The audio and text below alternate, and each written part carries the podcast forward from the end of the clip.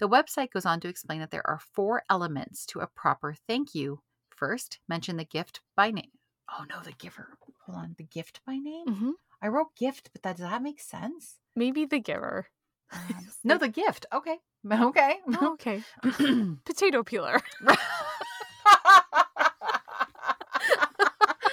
You just say it out loud.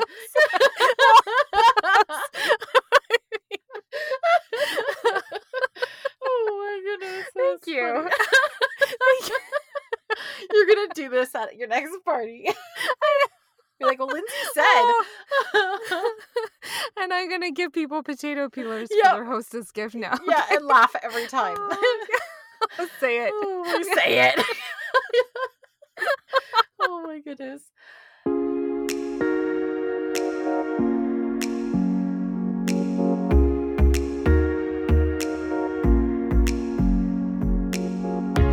Welcome back to the Modern Lady podcast. You're listening to episode one nineteen. Hi, I'm Michelle. And I'm Lindsay. And today we are discussing how to cope with the dark, cold days of winter. In her book, Wintering, author Catherine May makes this pronouncement, quote, "In our relentlessly busy contemporary world, we are forever trying to defer the onset of winter. An occasional sharp wintering would do us good. We must learn to invite the winter in. We may never choose to winter, but we can choose how," end quote. So here, now in February, in midwinter, this is exactly what we're exploring today, why we should winter and how. But first, the best way that you can support the Modern Lady podcast is by giving us a rating and review on whatever app you use to listen to podcasts. Your reviews, especially on iTunes, can really help others who might be interested find our podcast too. Your comments mean the world to us. This week's shout out goes to Chris thirty-nine, who left us a lovely review on iTunes and said, quote, "I am so grateful for having found this podcast right at a time when I was wondering how to manage my new role as a full-time homemaker and feeling a bit lost. Michelle and Lindsay have greatly impacted this transition, and I am now not just content with this new chapter, but utterly excited. I love the vintage vibes alongside up-to-date resources and helpful tips. Sadly, I am nearly caught up on all these episodes and will have to actually wait for new ones. Thank you, ladies, and keep up the great work. Very much appreciated," end quote. Well, thank you so much, Chris thirty-nine, for your review and for your message.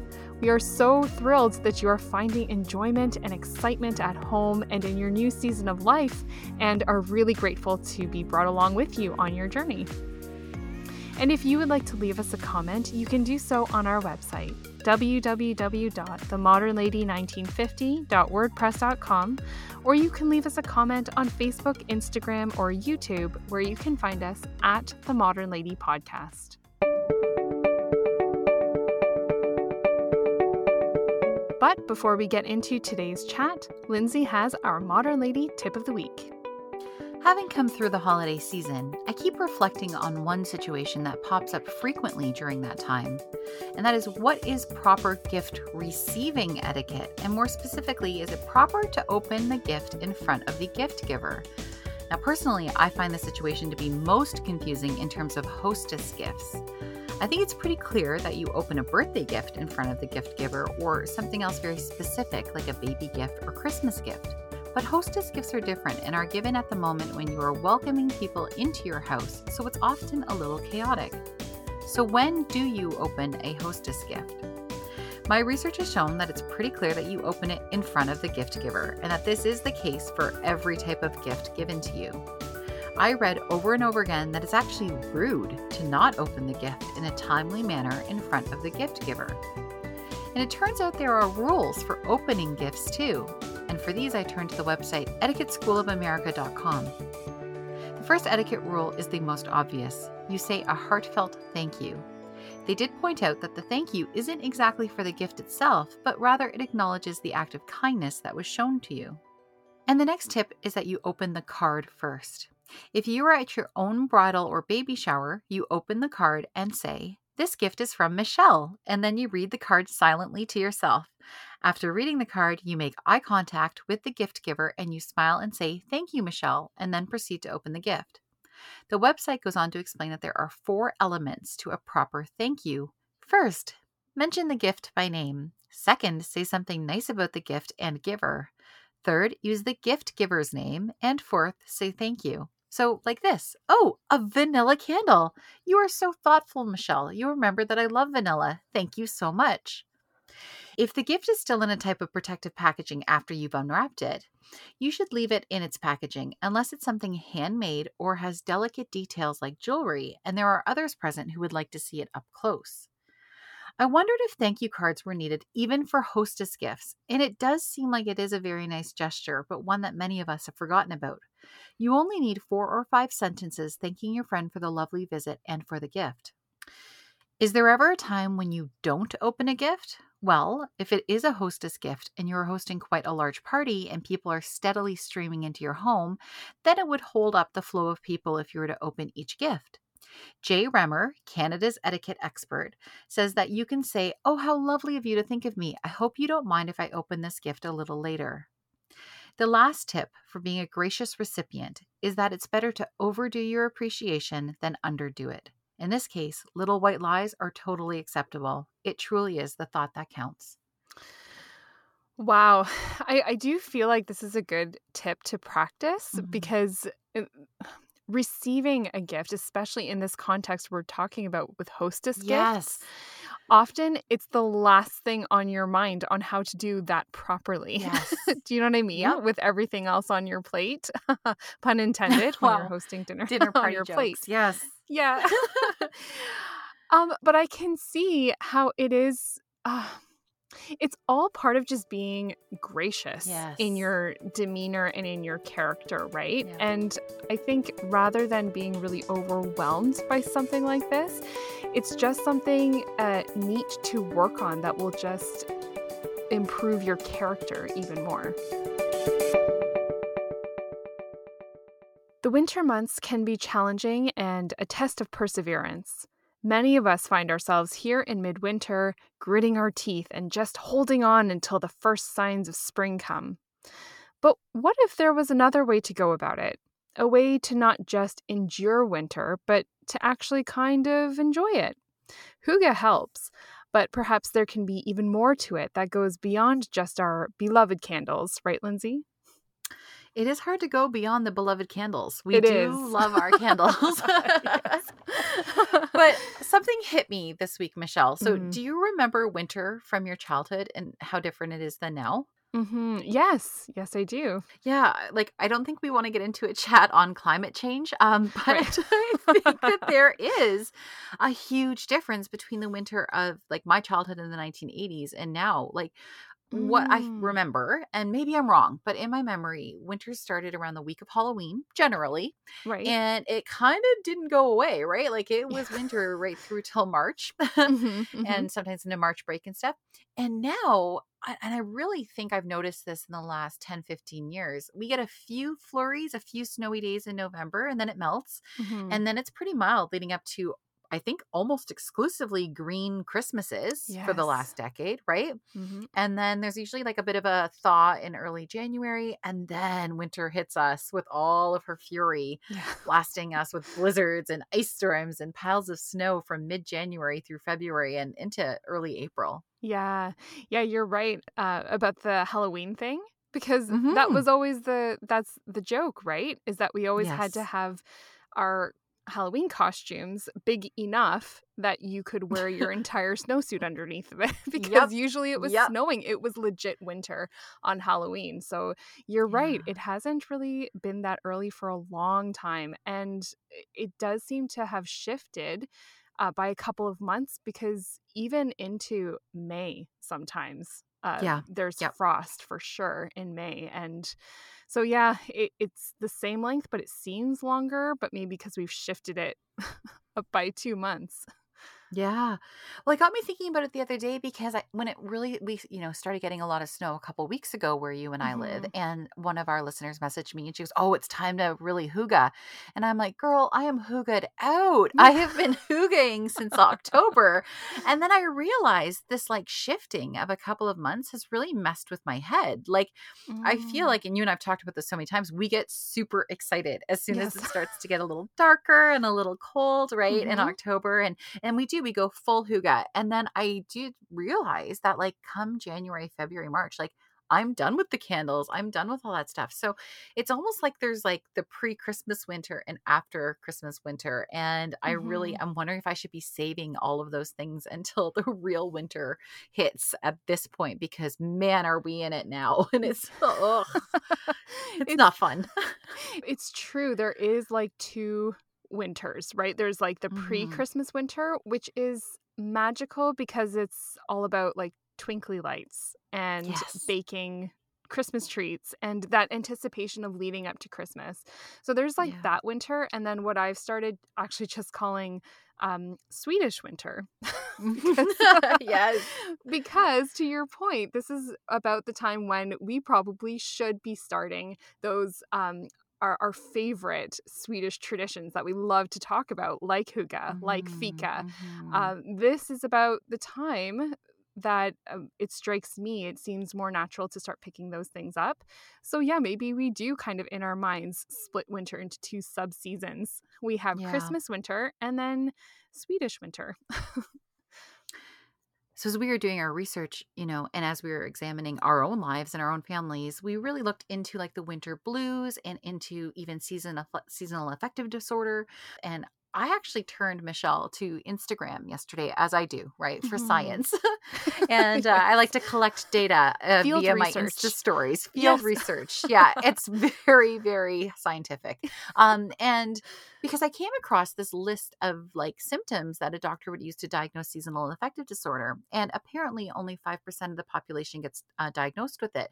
But I thought surely more people are feeling these things, because some of the things on the list are like weight gain, a drop mm. in energy level, fatigue, a tendency to oversleep, a change in appetite, uh, increased sensitivity to social rejection and avoidance of social mm. situations, not wanting to go out. And I'm like, I think that's just called winter.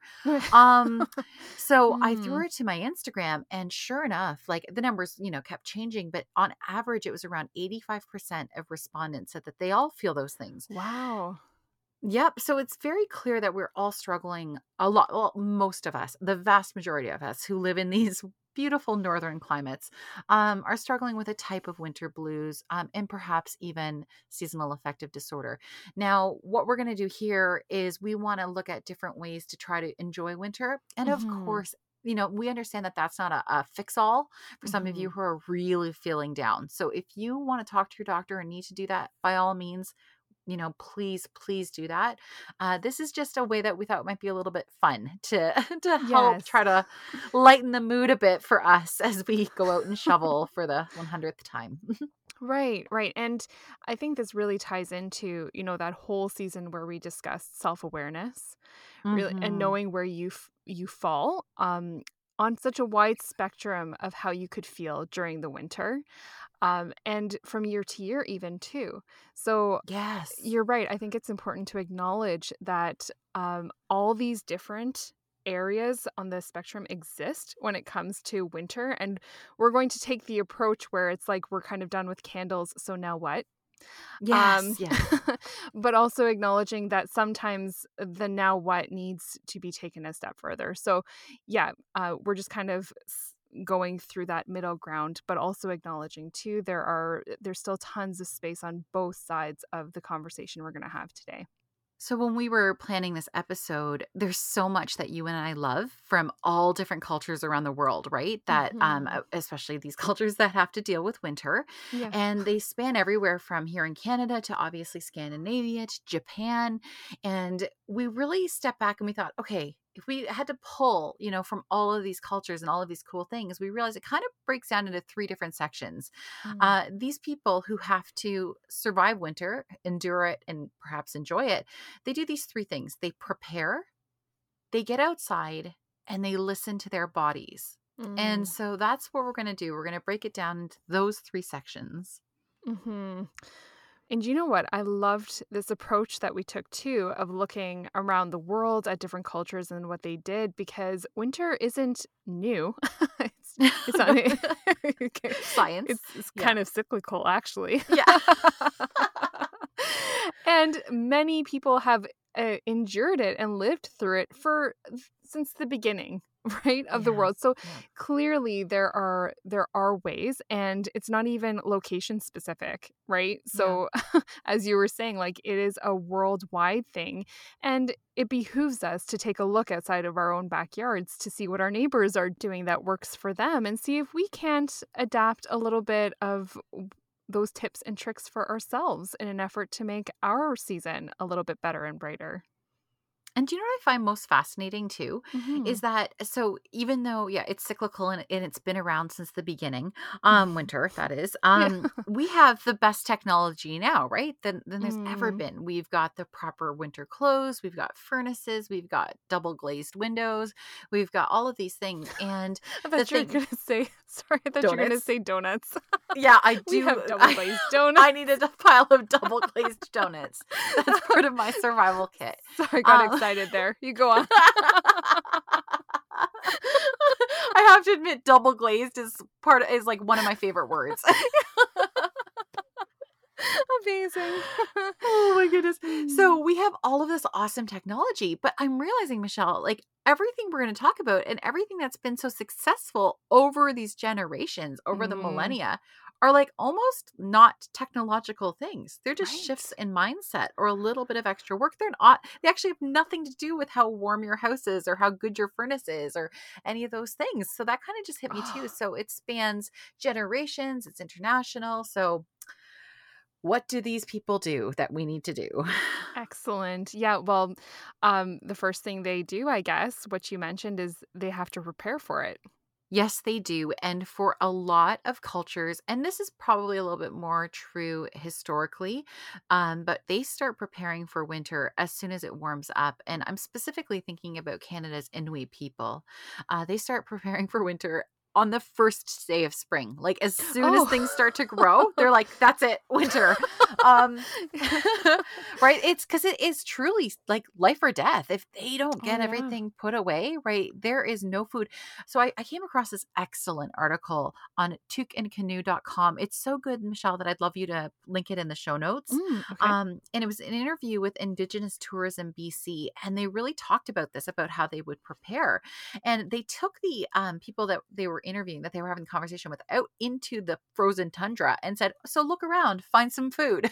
And they were like, there is no food. Mm. And they're like, yeah, exactly. Like, this is why it's yeah. so serious that we start preparing um, as soon as things start to warm up and grow.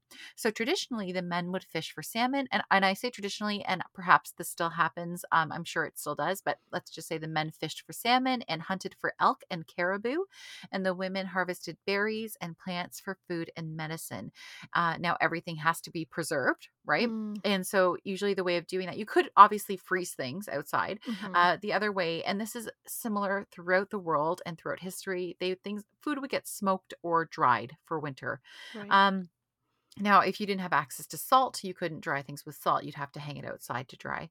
So I'm like, this is very similar to things I've studied, you know, from history in England and other parts of Europe. The difference here, and I think what we really do need to acknowledge, is Northern Canada, and I guess even Southern Canada, without our access to the things we have to make winter a little easier, is pretty much locked in winter, right? For mm. six months in, in most places of Canada, except for the extreme southern part of Ontario where we live. Mm-hmm. There is nowhere else to go. Like, and it's so remote. Like, so versus England, where things start to thaw and warm up starting in around February. Mm-hmm. So you had to prepare because it was six long months of winter. And um, the other thing that they They would do, and this is actually something they did in winter, which I blew my mind.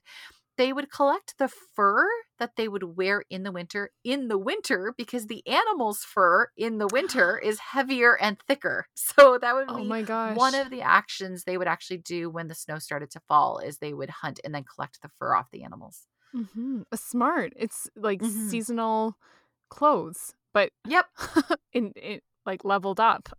Yeah. I would take like summer fur of an animal and be like, why am I so cold? I know. Oh my goodness. But see, like that is fascinating. The wisdom that yeah. is just um, learned by experience and then obviously passed down in their culture, right? Mm-hmm. And that becomes common knowledge to them. And for someone like us, like if we were those people dropped in the tundra, just being like, yeah. survive now. Yeah, we would have none of that resource, uh, none of that wisdom. Um, and so that is so interesting. And especially how early they start. Right. Yes. So that's even, what struck me. Yeah. Yeah, me too. Um, and in that book that we were talking about earlier, Wintering, mm-hmm. by Catherine May, she was talking to her Finnish friend mm-hmm. and they started pre- preparing for winter in August. I think mm-hmm. they're talking about in the book. And I thought that was really far in advance. I was like, right. wow, August, like you're really on top of things. But then we have the Inuit people and mm-hmm. they're even more so. Yes. And, you know, going back to that conversation with her Finnish friend, there's mm-hmm. a word I wrote down. I don't know if you have this in your notes about how they prepare. Mm-hmm. And it's mm-hmm. called talvitelat. Yeah, I'm probably butchering that in Finnish, but um, it's the action, and there's no direct English translation, but it is the action of stow, um, stowing away your summer clothes. Mm. Now, the author of Wintering, Catherine May, asked her friend, well, can't you just throw a sweater over your regular clothes? Like, you do a full transition of summer clothes to winter clothes and store things away. And she goes, yeah, it's minus thirty. You can't, yeah. you can't just throw a sweater over your summer t-shirt. Like, it's very, very different mm. than, you know, a more moderate climate. So Um, that idea, she said, it's actually like almost a ritual of storing away the summer clothes, making sure everything's packed properly and mended, and then pulling out the winter clothes. Now, we do that, right? You do that. Yep, I do that in I do Canada. That. Um, but I've never, you and I love to romanticize our tasks and chores as moms. And now I think I will make this act of talvitelat, this seasonal changeover of clothes, a little bit more, uh, yeah, romantic. We'll, I'll make it more into like a special occasion. Yeah. Like a, almost a seasonal ritual. Yes. Right. It It is a little bit of like packing away a season and pulling yeah. out the next one. And along those lines, I was really thinking when I read that part of the book too, how it also can help with your mentality as you mm-hmm. are preparing for the season, like wearing a uniform, or how yeah. we talk about putting on an apron and what that does to your motivation and your mindset going into work, just putting yeah. on an apron. So if you think about too, like making that a really uh, stark point in your winter preparations, even with your clothes, it yeah. will have a lot to do with signaling to your brain that a transition is happening and you're going into something that's different. And then one of the things I thought was interesting was in Japan. So um, again, I, I have never been to Japan. I'm sure a lot of their modern houses are very similar to our houses, mm-hmm. but traditionally they had paper walls, like, and it gets, it snows in Japan. It's cold. Mm. But unlike a lot of northern climates that spend a lot of time winterizing their houses, which is something that they do as well in Finland, she was saying that like mm. you have to fix, you know, every little hole on your roof because you don't want six months of snow sitting on top of a, right. of a roof with damage on it. In Japan, they don't Go, go to the trouble so much of winterizing their houses. They very much are, you just dress warmer. They're like my yeah. dad. Like, it doesn't matter that we were cold. You put on more socks. You put on right. another pair of socks or a sweater in his house. mm-hmm. Yes. I find that really interesting too. And I wonder if it's more of an Eastern idea, like more mm. um, in Asia, because I was reading an article in the Epoch Times, and we get that newspaper weekly. And one of the sections I love, they have a culture and tradition section. And a couple of weeks ago, they had an article uh, written by Maureen Lau, who is a fourth generation traditional Chinese medicine specialist.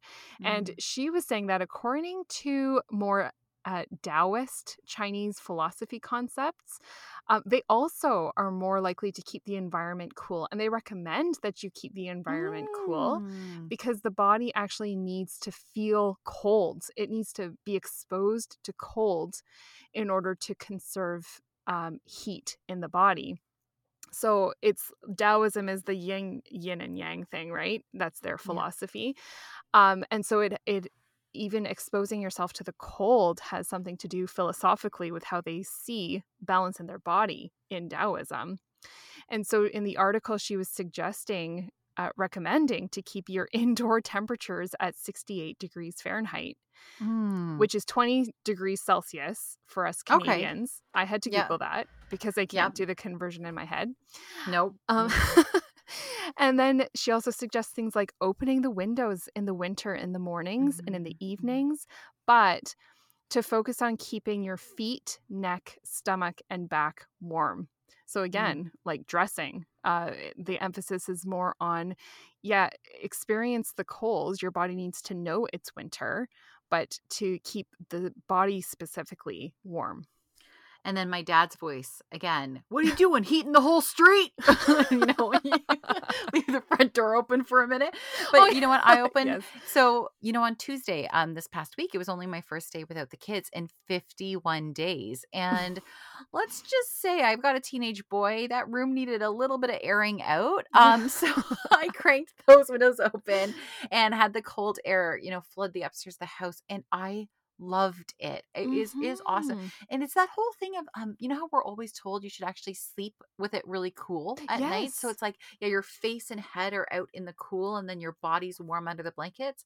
We mm-hmm. always have our heat way too cranked. Like that's one of the things people say when they come into our house. But mm-hmm. yeah, that idea of sleeping in a cool room under warm sheets. So that's very interesting. Yeah. And so, and yeah, it's interesting that it spans different cultures, like mm-hmm. even to here. So yeah, definitely something to keep in mind.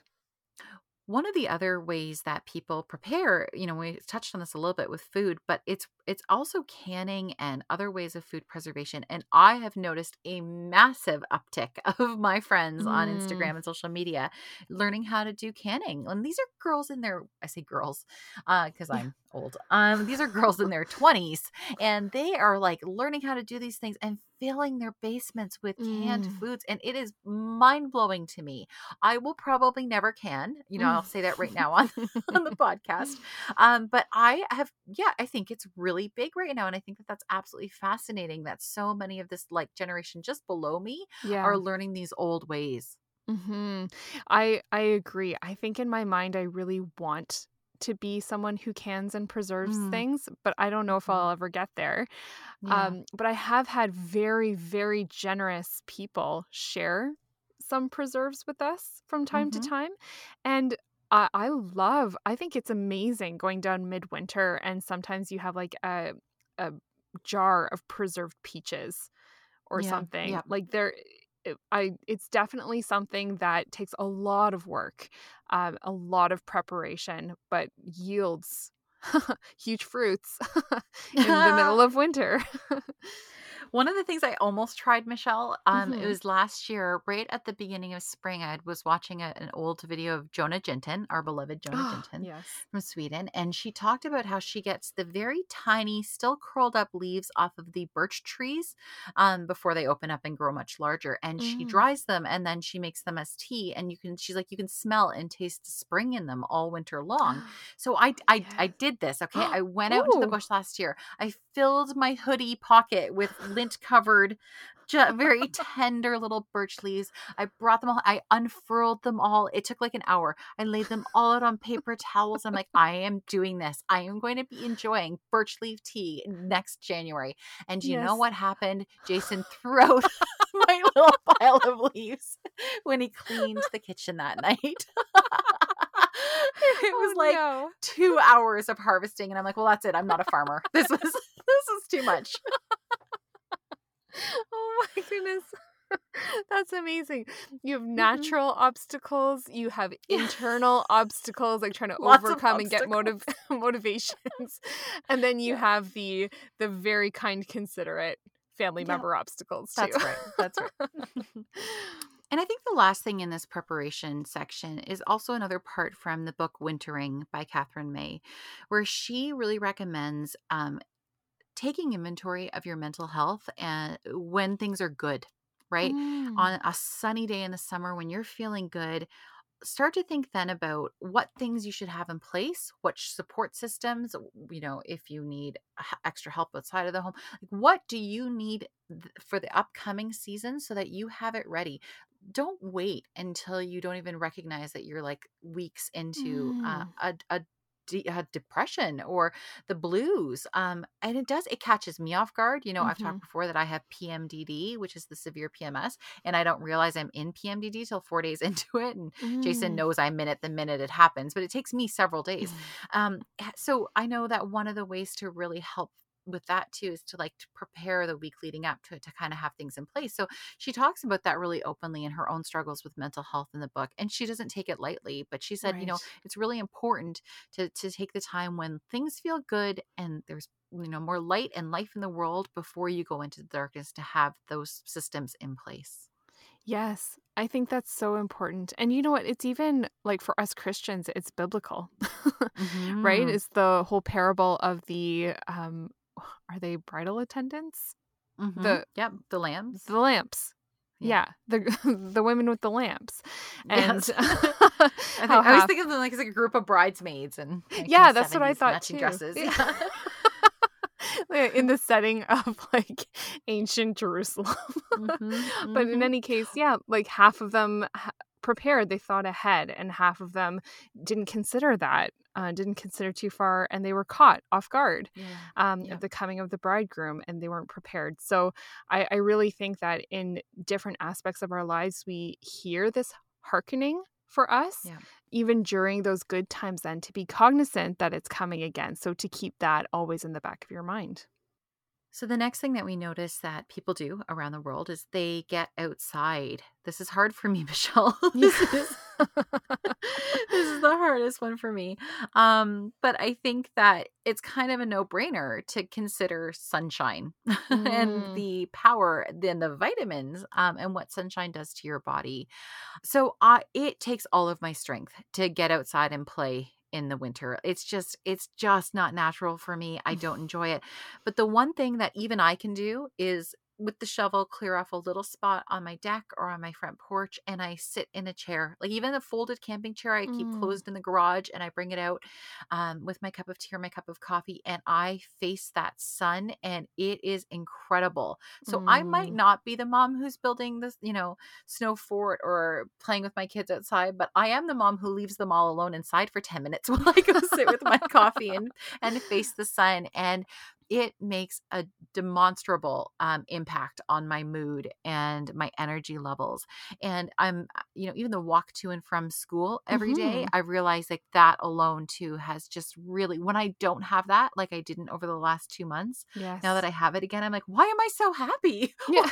what, what, why, why happy? Why smiling? And then I'm like, oh, I've been getting outside of my I walked house. Outside. Yeah, I walked. In the yeah. nature. Yeah. yes. Oh, that is amazing. I totally agree. And that's something as um, as we're homeschooling this year that yeah. I noticed starkly, that um, there always was a reason to leave the house first thing in the yes, morning, and it yes. had to happen whether you felt like it or not. And that was nice in a, in a way, in a romanticizing kind of way. Yeah, because sometimes those mornings you don't want to in the moment. I do. Yeah. I do know that. And you know what, though? Um, I've always also kind of dreaded winter, like um, in years past, but this year has been different. And mm-hmm. I really do credit it, much like you, noticing um, that making an effort to get outside more often yeah. really changed January, at least for me. We um, have been trying to do the one thousand hours outside challenge. Mm-hmm. And that is basically... Um, Uh, is on Instagram as one thousand hours outside. And the goal is to, over the course of a year, get outside for that long, or to see how far you can get in any, in my case. mm. um, and being intentional about it and having to spend some time outside, you're right. You walk back into that house and it's like your life is completely different than when you walked yeah. out from the front door, right? So it, it is, as hard as it is to get outside when it's cold out, I think it's something that we really should prioritize. And one of the things that actually motivates me to do it, and again, this is going to make me sound horrible, but sometimes my own husband and kids isn't enough of a motivation for me to go outside. So sometimes I find I have to book a walk with a friend. Mm-hmm. And and because I've committed to them and they're, you know, driving over to my house or something to meet me for a walk, I actually have to go. It's easier to break those little promises to the people we're closest to. Yeah. So yeah. I found that that's it's one true. of the things that, yeah, if I really have to get outside, I, I try to make plans with other people and keep my word. Yeah, I know. Finding those little hacks to motivate yourself. Um, and they yeah. can be like physical hacks, like Uh, knowing you're prepared to go outside, knowing where your gloves are, because um, mm-hmm. finding the gear is sometimes half the battle too. Um, but even the idea of uh, koori. So we've kind mm-hmm. of talked about it, right? Um, koori is a Scottish trend, and it's the feeling of uh, basically coming in and cozying down, but after you've been outside. Yeah. yeah. And we did that whole episode on homecoming. Mm-hmm. Uh, which m- reminded me of this, because I think this is my uh, version of hygge. I think this is yeah. how I feel hygge best, actually, if if the Scandinavians and the Scottish don't mind me. So like completely Frankensteining their two customs together. Mm-hmm. Um, but it's true. And that will motivate me in a couple of different ways. It's what motivates me to clean and to organize when I don't feel like it, or, or I have mm. low energy in the winter. Knowing that I'm going out, then going out, knowing that I can then come back in and everything's yes. tidy and clean. So it's a yeah. very long process. It's a give a mouse a cookie type of a thing for me. Yeah. Uh, it keeps going. But uh, I really find that that whole mindset too can really help motivating yourself mentally as well as physically. So that is like more of a Scottish thing, the koori, but we're going to go back to Scandinavia because they really make winter seem very glamorous, I find, mm-hmm. in Scandinavian countries. Um, but in all seasons in the in the Scandinavian countries, they practice something called, hmm, here we go, uh, friluftsliv. I think it's mm-hmm. friluftsliv. Friluftsliv. Yeah. Friluftsliv. I don't know. They say some sort of a, a beautiful cadence. Okay. And uh, do you know what? It's one of the central themes of one of my favorite, um, probably most quoted book here on the podcast, There's No Such Thing as Bad Weather mm-hmm. by Linda McGurk.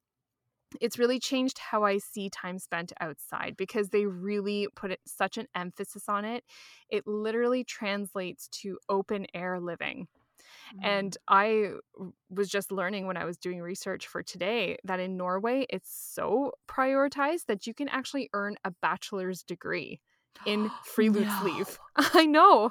I know. I want to know what that course um, course outline looks like and what wow. kind of things you do. Uh, but it's their whole concept. Like you have to get outside because it's good for you, right? Like mm, we talked yeah. about that sunshine, the vitamin D that you get from sunlight. It helps with so much. It boosts your energy levels. It strengthens your immune systems, which is a yes. good idea yeah. right now. Um, also, you know, being in natural daylight, it boosts our serotonin levels, which is our body's yes. feel good hormone. And then also too, personally, I find it as well. It maintains proper perspective. When you mm. get outside, you feel small, but in a good way. Do you know what I mean? Like you just kind of sense yes. your littleness, and it's ordered and good to feel that. And I, I feel that actually yeah. more in the winter. Do you feel that more when there's yes. so much um, white on white? Like the sky sometimes is almost the same color as the ground, or that like soft blue color that things can go. And mm-hmm. it does feel very dome-like. It does feel like your it's your body feels very different in relation to the environment around it in the winter than it does in the summer. Yes. Yeah, it does feel uh, like the sky is bigger. Yeah, in a way. Yeah. And and yeah, I know uh, for me spiritually, it has a, a lot to do with feeling my littleness in the vastness and in the greatness yeah. of God and his creation. And that gives a lot of calm and peace. So even mentally and spiritually and physically, getting outside is really good. And that's something they really prioritize in Scandinavia. And it's starting to come here in North America too, I think. Um, but that got me thinking too, that if this does so much good for ourselves, this can be something that we try to encourage and foster in our communities as well. And thinking how we can uh, almost pass this knowledge along and encourage other people to get outside too.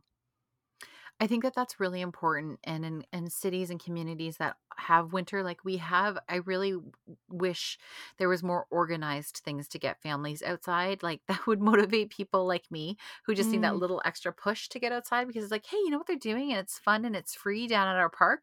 You know, historically, yeah. cultures um, have had festivals, and I'm thinking like pagan northern cultures had festivals every six weeks um, mm. throughout the year. But this was particularly important in the winter. Like there had to be something to look forward to, something to do. Um, and so, I mean, Quebec has their, their, right. their Festival de Neige, I think it is, yeah. the Bonhomme de Neige. We yep. were talking about Bonhomme de Neige last night, so he's top of mind right now um, with having a Quebecer husband. But um, yeah, it's it's just this idea. I wish our communities were set up more for that. Now, we can't always get that, but one of the things, and this is a little P S A from me, um, mm-hmm. doing the walk again to school, I'm having complete flashbacks to how horrible it was having to try to push a double stroller over that. You know, Michelle, that ice that's like the day before it was slushy and there were footprints, and then it froze mm. overnight, so it's really, really bumpy, and you're walking yep. over frozen footprint. Yeah, okay, that. Yes. Um, I'm like, if it is this hard and slippery and treacherous when I was pregnant, trying to not fall on the walk to school, and you know, kids falling and hurting themselves, then I'm like, what about our elderly? What about people in wheelchairs? You see them mm. trying to get down the streets. It is just as important for them to be able to get outside and get that fresh air and the sunshine. So really consider how you can help those around you um, get outside and get some of those benefits as well. Make sure you're shoveling. Mm-hmm. Go the extra mile, shovel your neighbor's driveway, get your kids helping. Um, yeah, I just really feel feel like I needed to say that, because it's really important that we encourage everyone um, to get outside and not just be locked inside until spring comes, which, you know, has really been the case over these last couple of years. Mm-hmm. And frankly, it's a great workout, right? Sometimes that's the only time I do get outside. Yeah. And I, so you're getting your muscles moving, you're heating up, you're out in the sunshine sometimes. So it feels really good too. So, mm-hmm. all right, we've been outside. Yes. And so speaking of our bodies, so after you've shoveled, you have to listen to your body and be like, I need a hot bath because my body's in pain. So now we're talking about listening to our bodies, um, because right. this is something that we really have noticed. It does seem like people have done a much better job at than maybe we have. Mm-hmm. Yeah, that's so true. Like you, if you have spent time outside, you walk in, and if you're paying attention, you know exactly what you want. Mm-hmm. Yes. After being in ter- cold. And you're talking rest and food and everything, right? Yeah. Yep. If you really pay attention, you're like, mm-hmm. my body's telling me exactly what it needs right now. Yeah. And I actually think I won- I've been wondering this past month if part of the challenge of winter, part of why I personally have struggled so much with winter, is it because I kind of dismiss those needs of our bodies because mm. we think we shouldn't want or feel those things. Right? Right. And then we feel bad right. about ourselves. And, you know, we're talking, like you're saying, about food or extra sleep. You feel more tired in the winter. Like these are things that might just be natural to winter. And yet we still want to run at a summer's pace. Right. And, and so maybe, and I can see how that would be stressful. yeah. Yeah. Mm-hmm. So much of our modern life and so many, so much of the modern conveniences that we have, like electric light and furnaces and all these things, it does separate us from our bodies and from nature. Right. Mm. And I think that that's such a really, really good point, is that we are trying to live like it is summer because it's bright in our houses, like it's summer, and it's warm right. in our houses, like it is like, so it really is a mind game. Um, and so another trend, right? So many people you and I both follow are doing like the um, darker evenings and really mm. trying to like have their house kind of follow the sunrise, sunset, um, and not using as much electric light. It's something I've tried to do for years in the evenings. Um, but yeah, I feel like this, this perpetual summer that we've been given by modern technology really has messed with us a bit. Mm-hmm. It's so true. And even the light thing, Catherine May talks about Um, something that you've told me about in the past, about how people without electric light, mm-hmm. how they would do nights, and they would get up actually in the middle of the night, right? Yes. Because they yeah. go to bed so early. They just go to bed when it's dark, which yep. in the winter could be like five o'clock, yeah, five or six o'clock. So you sleep like eight hours and you're only at like one o'clock in the morning. um, Yeah. And then people would get up for two hours or so, and then they'd go back yeah. to sleep for another few until they have to get up with dawn again to work. Yeah. Um, and we don't have that connection to the natural cycles of the day and how it changes in the seasons, which is interesting. One of the easiest ways that you can try to get into that cycle a little bit more is one of my favorite things. And I plug this uh, plug all this all the time on the show, but uh, it's one of two things, either our, my love for lamps, right? Mm-hmm. And you and I talked a lot about lamps, which really changed a lot of people's lives. Some of the most feedback we got from people was on our opening and closing of homes episode, mm, yes. um, and about turning on the lamps, right? At nighttime instead of using overhead lighting. Mm-hmm. And the other thing I'm a huge fan of is dimmer switches. It yes. is a very affordable and easy to change, um, to do change in your home. So all of the main living areas in my house, so our living room, our kitchen, our dining room, um, not our bedroom yet. I keep meaning to do that one. They're all on dimmer switches. And so I never just have bl- like bright lights on um, mm-hmm. in our house in the evenings. Everything's always adjusted as pretty much as low as they can go. So lamps, candles, dimmers, uh, it does make a significant difference in kind of calming my family down after a busy day at school and letting like our bodies rest as we prepare to go to bed. Mm-hmm. That's such a good point. And even the temperature of the light bulbs mm-hmm. too, right? Like yes. you have the really bright blue light bulbs. Yep. They, I, I have to say, I have mostly warm temperature light bulbs in my house, but there's like one or two lights where if I had no spare bulbs, I would just stick mm. in one of the really bright ones. Yes. And I actually feel agitated after a while if it's in the yeah. evening with those like daylight kind of um, blue temperature light bulbs. So that is really something interesting to consider. And we do feel more tired because of the lack of daylight in the winter. Mm. Um, I was reading that this is what speeds up our melatonin production in our body. And the melatonin is the hormone that affects our circadian rhythms. Mm. And so we naturally will feel more tired in the winter than we do in the summer. And while you can help it by things we've talked about, like getting outside, um, upping your vitamin D by with supplements or by exercising, to our point here, it, it is a little bit interesting to me why we're so bent on fighting it, like so hard. Yeah. And you yeah. know what? Uh, what if we just kind of embraced it and let ourselves rest more as we can? Um, there's a professor at the University of Pittsburgh. His name is Brant Hassler, and he's also a sleep expert. And he agrees. He says that if we can sleep more in winter, um, because we feel like we need more sleep and rest, he says it's it's a good idea, and that in general, it's a good idea to accommodate our need for sleep. Well, and you were mentioning before briefly about the immune system, right? Yeah. And if you're not rested, I mean, that's yeah. one of the first things that will attack your immune system is it just really lowers down that guard, those guards. And, you know, I had COVID, my family had COVID, and for three mm-hmm. weeks leading up to me catching it, I hadn't slept. I had a really bad run of children not sleeping. And then I remember I knew it. I knew it in my own body. And I'm like, if I'm going to catch COVID, it's going to be now because I have not been this mm. exhausted in such a short or in a very long time. And sure enough, that's when I caught it. So rest isn't, you know, our bodies are maybe crying out for that rest as well, because the, it knows that it's one of the first lines of defense against catching some of the winter illnesses that can be really devastating as it runs its way through a family. You know, the other ones beyond COVID as well that we've historically had to deal with. Right, right. And isn't it interesting to think about the correlation between our mm-hmm. increased desire to sleep and the uh, the benefits that sleep has on our immune systems during a season that is synonymous yeah. with cold and flu? yeah. It's yeah. almost like nature's trying to tell us something here, um, yes. which can be really helpful if we are, again, just a little bit more aware, like, wow, I am really tired. Maybe I won't like try to go and run five K today. Yeah. Maybe I'll just walk down to the mailbox and get some fresh yeah. air, and that will be good. And then I'll sit and I'll rest and I'll let myself have that.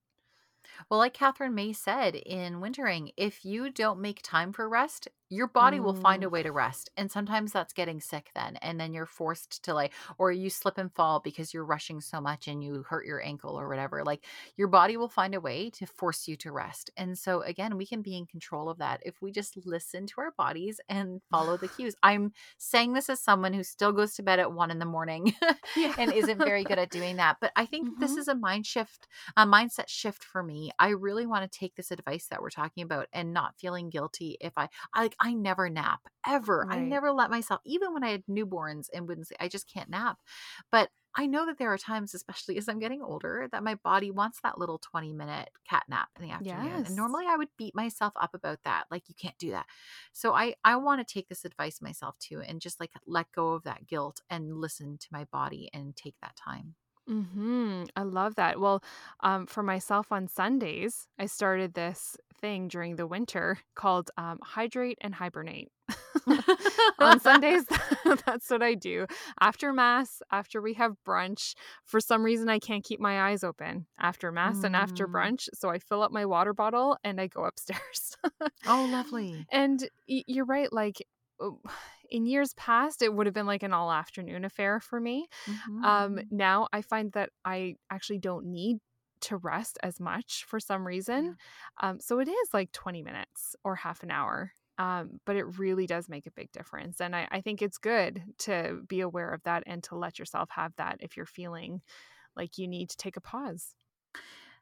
Another thing I've had to personally wrestle with guilt over, just like trying to allow myself to rest, is also enjoying the foods that it seems like my body is craving. It, mm. it, like it blows my mind, right? That I do want like starchy root vegetables and like heavier soups and things that I'm like, oh, I probably shouldn't be eating that. But we are craving things like mashed potatoes and rich cakes and that sort of thing. And I, I really want to be able to figure out why my body is craving those things and, you know, and let go of the guilt.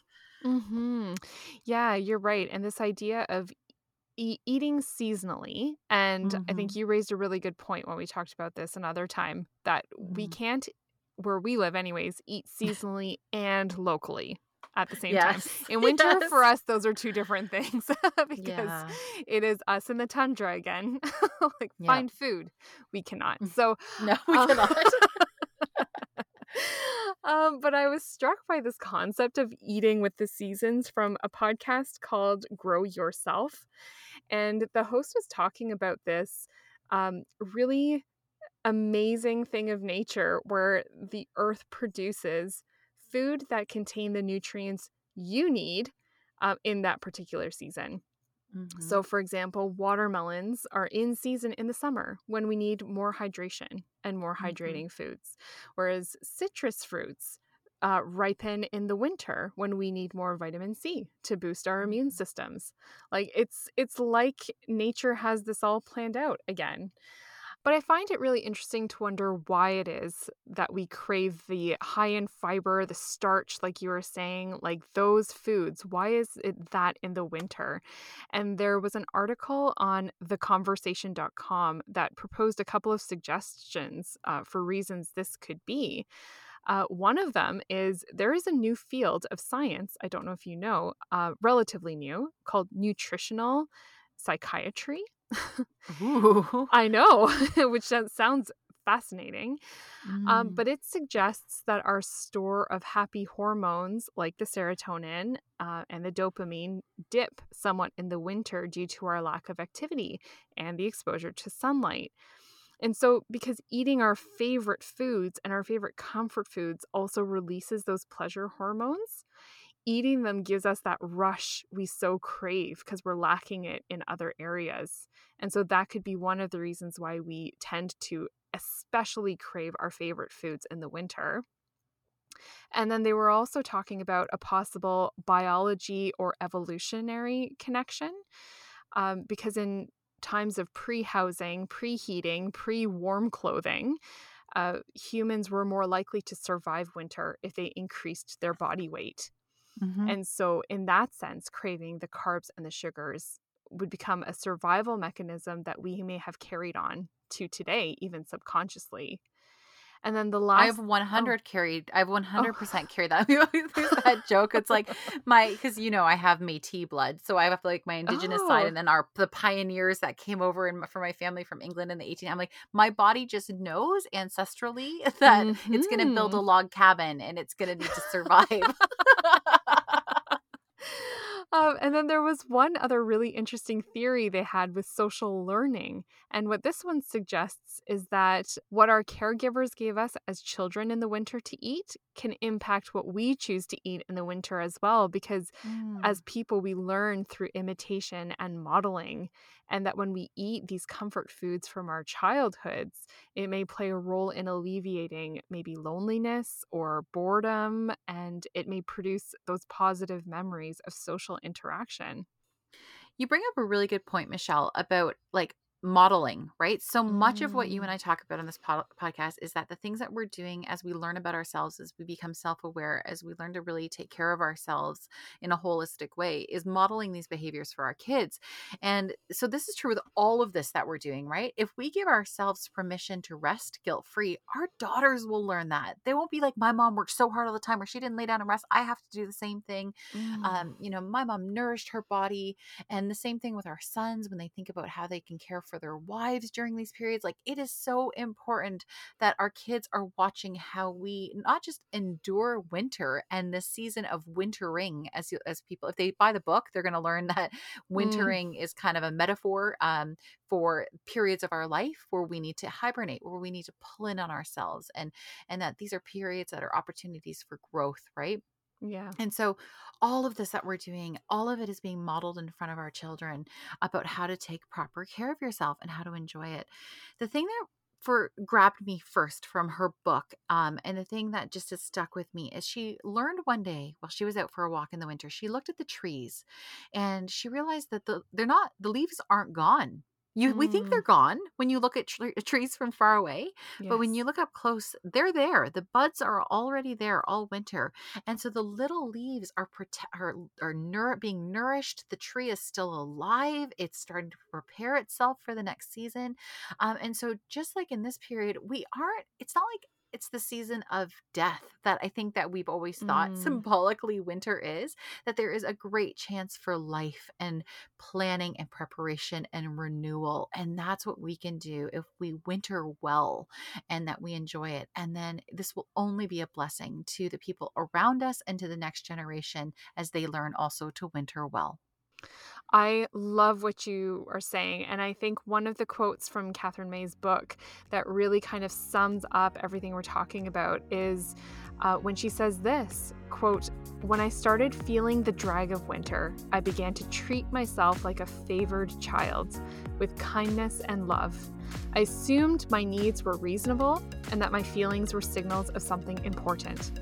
I kept myself well fed and made sure I was getting enough sleep.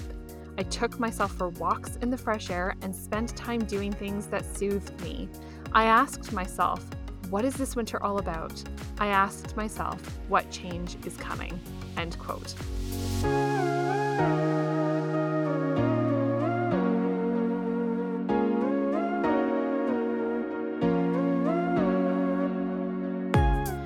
Okay, it's time for our What We're Loving This Week segment of the show. So Lindsay, what have you been loving this week? I read Willa Cather's book, Death Comes for the Archbishop, and mm. I could not put it down. Now, I read it a month ago. We were a bit delayed, um, and I forget. Have you read it, Michelle? No, I haven't, but I've heard oh. about it. Yes. Oh. Okay. Okay. Writing it down. I don't say that. Yeah, right. Death Comes for the Archbishop. I don't say this lightly when I say that it was truly one of the best pieces of literature I have ever read. Um, now, the novel is a fictionalized tale of two real-life Catholic priests um, who were early missionaries in New Mexico. So much of the story is true under the guise of a fictional tale. Now, mm. Willa Cather's vivid descriptions of the New Mexico landscape are unforgettable. It's not an area I ever wanted to travel to, but I'll admit that I immediately started following all of like the tourism accounts oh. on Instagram for that area.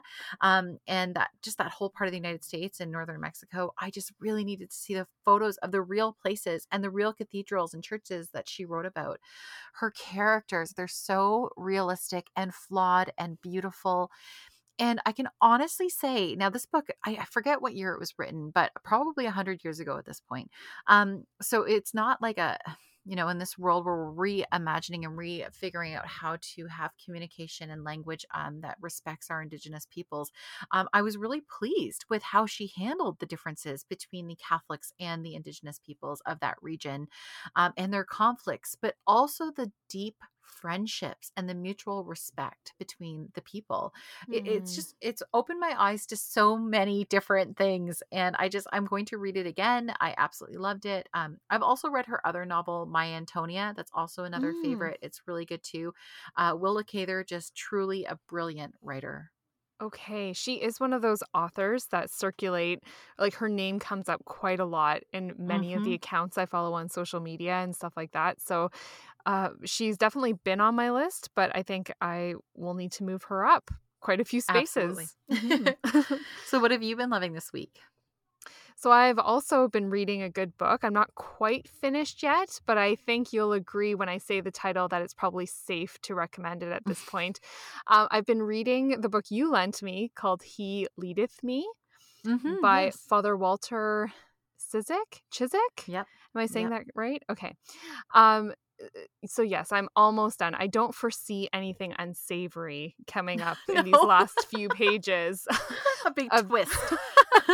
It would be a major plot twist, and I will publicly come back on and warn you all if, if anything happens. But um, it is the spiritual memoir of a Jesuit priest, Father Walter Ciszek, um, who was captured by the Russian army in World War Two.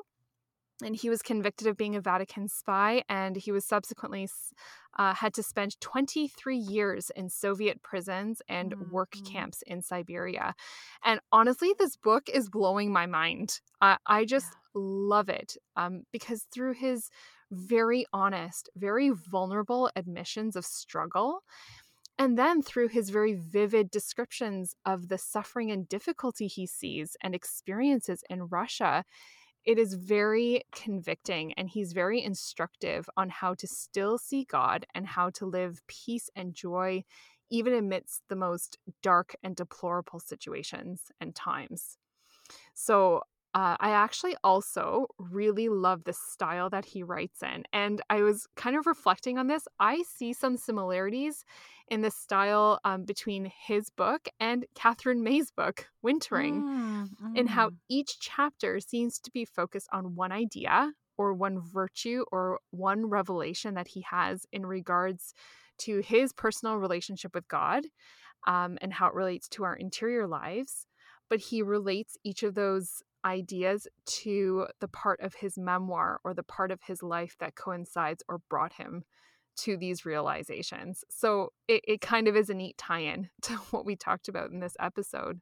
So a Facebook friend and a friend of the podcast, Lara Beth Miller, um, just this week as well recommended He Leadeth Me on her page and said mm-hmm. that she feels it should be required reading.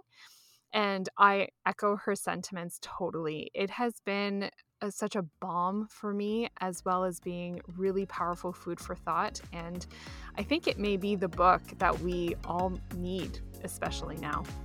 And I think it's a perfect Lent devotional. Yes, so Lent is coming, and if you're looking for one book to buy and to really work your way through in this next liturgical season, He Leadeth Me. We both highly recommend it.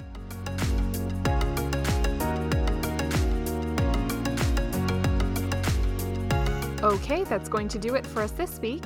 If you want to get in touch and chat with us about our topic today, you can find us on our website, w w w dot the modern lady nineteen fifty dot wordpress dot com, or leave us a comment on Facebook, Instagram, and YouTube at The Modern Lady Podcast. I'm Michelle Sachs, and you can find me on Instagram at m m sachs. And I'm Lindsay Murray, and you can find me on Instagram at Lindsay Homemaker. Thank you so much for listening. Have a great week, and we will see you next time.